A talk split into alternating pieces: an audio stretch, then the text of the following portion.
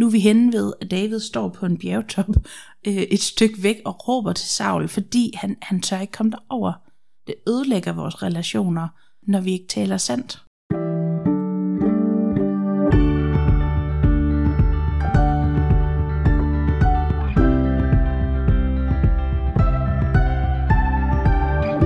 Du lytter til Bibelbreak, en podcast fra Bibellæseringen. Jeg hedder Nikolaj, og jeg er vært for podcasten, og i dag sidder jeg over for Louise Høgel, som er teolog og underviser på Dansk Bibelinstitut. Velkommen til, Louise. Tak skal du have, Nikolaj. Vi er i gang med nogle tekster fra 1. Samuels bog, og øh, vi er nu nået til 1. Samuels bog, kapitel 26, vers 1-25, og jeg vil starte med at læse teksten. Sefiterne kom til Saul i Gibea og sagde, er du klar over, at David holder sig skjult i Gibeat har over for Jeshimon? Der begav Saul sig ned til Sifs ørken med 3.000 udvalgte israelitter for at lede efter David i Sifs ørken. Saul slog lejr i Gibeat har som ligger over for Jeshimon ved vejen. David opholdt sig i ørkenen, og da han opdagede, at Saul fulgte efter ham ind i ørkenen, sendte han spioner ud og fik sikre oplysninger om, at Saul var kommet.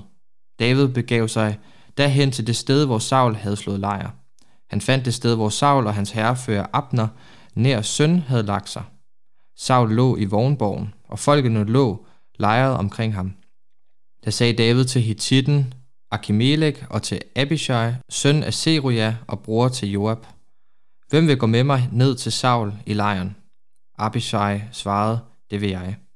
Da David og Abishai om natten kom til folkene, lå Saul og sov i vognborgen. Hans spyd var stukket i jorden ved hans hoved, og Abner og folkene lå omkring ham. Abishai sagde til David, I dag har Gud givet din fjende i din hånd. Lad mig nu spide ham til jorden med et eneste stød af spydet. Men David sagde til Abishai, Du må ikke dræbe ham. Hvem kan ustraffet lægge hånd på Herrens salvede? Og David fortsatte, Nej, så sandt Herren lever. Herren skal selv ramme ham, hvad enten han skal dø, når hans time kommer, eller han skal miste livet i krigen. Herren bevarer mig for at lægge hånd på Herrens salvet. Men tag nu spydet ved hans hoved og vandkrukken og lad os gå. David tog så spydet og vandkrukken ved Sauls hoved, og det gik deres vej. Der var ingen, der så eller mærkede noget, og der var ingen, der vågnede. De sov alle sammen, for Herren havde lavet en dyb søvn falde over dem. Da David var kommet over på den anden side, stillede han sig på toppen af bjerget, så langt borte, at der var stor afstand mellem dem.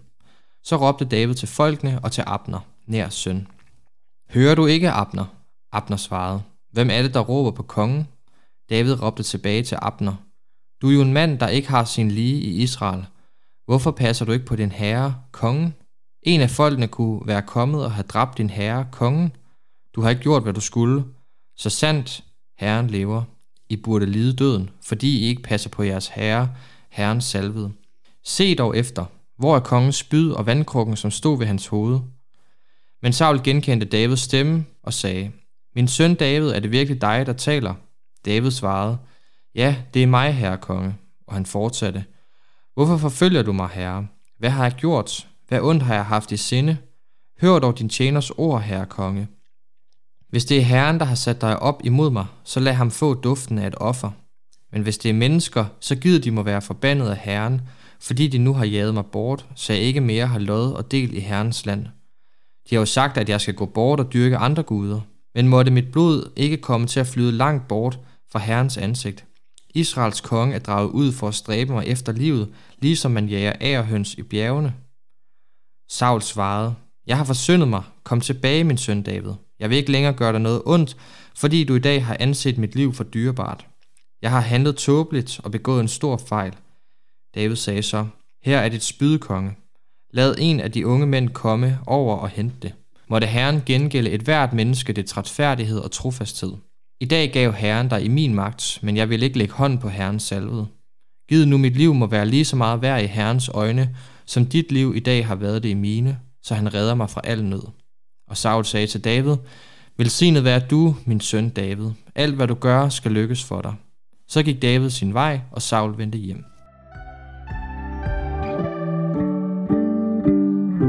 Louise, vi har lige læst en tekst, hvor David skåner Saul for anden gang. Og vi har tidligere gennemgået teksten fra kapitel 24 i 1. Samuels bog, mm. hvor at David også skåner Saul. det var så for første gang. Og de her to beretninger, de minder jo i høj grad om hinanden. Mm. Men de er også lidt forskellige. Ja.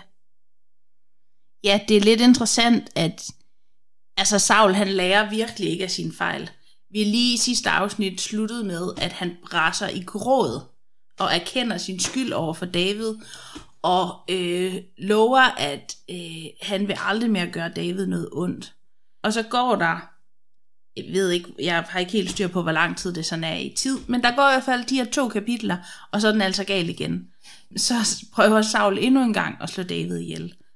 Øhm, og det var også lidt det her, vi var sammen om sidste afsnit, at Saul svinger sådan meget frem og tilbage. Og han mener det jo virkelig, når han ønsker at slå David ihjel. Altså han rejser ja. ud med 3.000 mand. Ja, ja, det er ikke for sjov. Altså det er alvorligt. Han vil virkelig gerne have ramt på David. Og du er ret i, den minder lidt om sidste beretning. David han får igen her muligheden for at få ramt på Saul. Men han gør det ikke. En af de forskelle, jeg så synes, der er, det er, hvor i kapitel 24, der tror jeg, at David faktisk bliver fristet til at gøre Saul ondt. I hvert fald læste vi det her med, at han skærer en fli af hans kappe. På den måde er der en udvikling med Davids karakter, altså ja. hans person. Og det er også en interessant kontrast, fordi, som du lige sagde før, den udvikling ser vi ikke hos Saul. Saul udvikler sig ikke. Han fortsætter med at gøre det samme. Ja, man kan faktisk måske endda sige, at Saul udvikler sig bare den helt forkerte vej. Han kommer længere og længere væk fra Gud.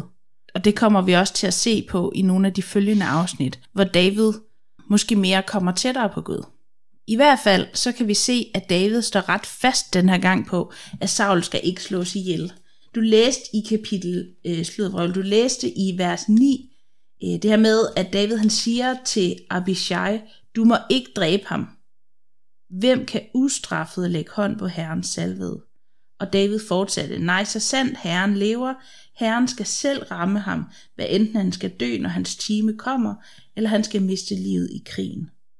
Herren bevarer mig for at lægge, for at lægge hånd på Herrens salvede. Øhm, og så bliver de enige om, at de skal tage det her spyd og vandkrukken. David, han vil virkelig ikke gøre Saul noget. Og han, han beder jo faktisk også Gud om, at det må han bevare ham fra at komme til at overtræde. Også fordi øh, sidste afsnit blev sluttet af med, at David faktisk lover Saul, at han ikke vil gøre ham noget. Så David han står fast. Så er det, de tager det her spyd og den her vandkrukke, og David er øh, fortsat ret bange for Saul, tror jeg. I hvert fald så står han langt væk fra ham og råber over til ham, at han altså øh, igen havde muligheden for at slå mig ihjel, men han gør det ikke. Og da jeg så læste Sauls reaktion, så sad jeg faktisk og krummet helt tær over det. Jeg synes virkelig, det er pinligt. Jeg synes, den er cringe. Ja. Man får helt ondt i maven. Virkelig. For Saul, han svinger tilbage igen over i at, at udvise den her sådan overstrømmende taknemmelighed over for David. Faktisk næsten større end før. Nu betegner han David som min søn David. Og man får sådan helt en knude i maven over det. Jeg tror ikke et sekund på, hvad han siger. Nej, du tænker, det er løgn. Fuldstændig. Det tror jeg også David, han tænker. I hvert fald i kapitel 27, som vi ikke skal læse, der øh, flygter David til filistrenes land for at komme væk fra Saul. Taget betragtning af, hvordan Davids forhold til filistrene har været igennem første Samuels bog, så virker det som en desperat handling for at komme væk. Og det understreger i hvert fald også, hvor lidt han har tillid og tror på Sauls store erklærede kærlighed til ham. Han har overhovedet ikke tillid til det. Altså, øhm, Saul han siger jo, jeg har forsyndet mig. Kom tilbage, min søn David. Jeg vil ikke længere gøre dig noget ondt, fordi du i dag har anset mit liv for dyrebart. Jeg har handlet tåbeligt og begået en stor fejl. Det tror David ikke på overhovedet. Øhm, han sender også, øh, han spørger også Saul om at sende en, en anden mand efter Sauls spyd. David har ikke tænkt sig at gå over med det selv. Og jeg kan godt forstå David, fordi det her, det er jo ikke første gang, at Saul og David møder hinanden. Øh, Saul har flere gange forsøgt at slå David ihjel. Han forsøger på et tidspunkt at få David gift med en af hans døtre, fordi hun så skal kunne lokke ham i en fælde med filistrene. Øh, han har kastet et spyd efter David ved en tidligere lejlighed. Øh, vi var i det første afsnit inde på, at, Asaul Saul han øh, forsøger at belejre en by, hvor David er inde for at få ram på ham. Så jeg kan så godt forstå, at, øh, at David han tror ikke på, at Saul ikke vil ham noget ondt. Hvad fortæller den her tekst os i forhold til vores relation til mennesker, som vi formentlig, eller som vi tænker lyver? Jeg synes, det siger noget om, hvor meget løgn, og det ikke at holde sit ord eller sit løfte over for andre mennesker, det ødelægger i relationer. Det er fuldstændig umuligt for David og Saul at have en relation til hinanden, fordi det har Saul ødelagt. Hvor i sidste afsnit, der kommer David egentlig stadigvæk over til Saul for at tale med ham om det her, for at vise ham den her kappefli. Nu er vi henne ved, at David står på en bjergtop øh, et stykke væk og råber til Saul, fordi han, han tør ikke komme derover. Det ødelægger vores relationer, øh, når vi ikke taler sandt, når vi ikke er ærlige for over for hinanden. Øh, det var i hvert fald noget af det, jeg synes, jeg, jeg fik med til mit eget liv af den her tekst.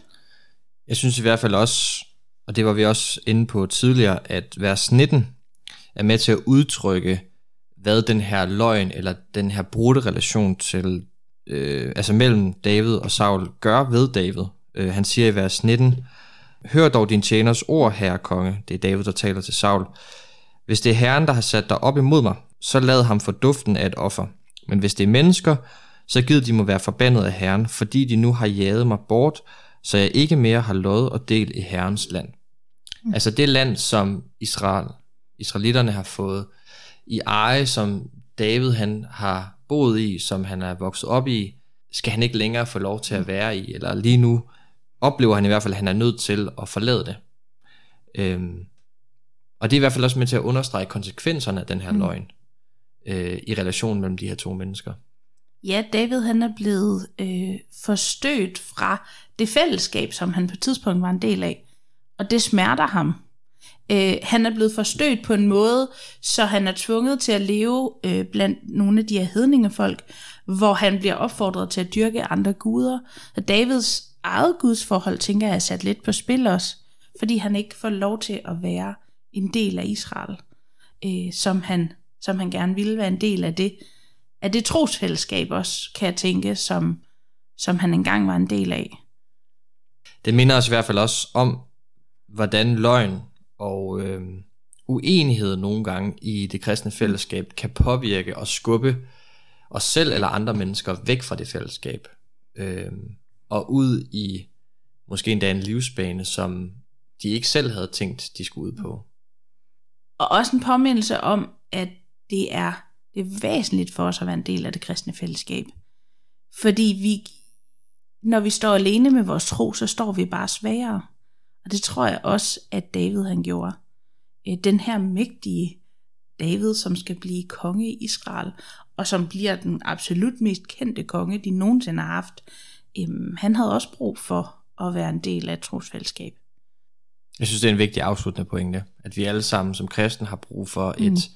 Et, land, altså et trosfællesskab at være en del af. Ja. Lad os slutte på det. Husk, at du kan finde tidligere episoder, både hvor Louise har medvirket, men også hvor at vi har haft andre gæster i Bibelbreak på din foretrukne podcast-platform.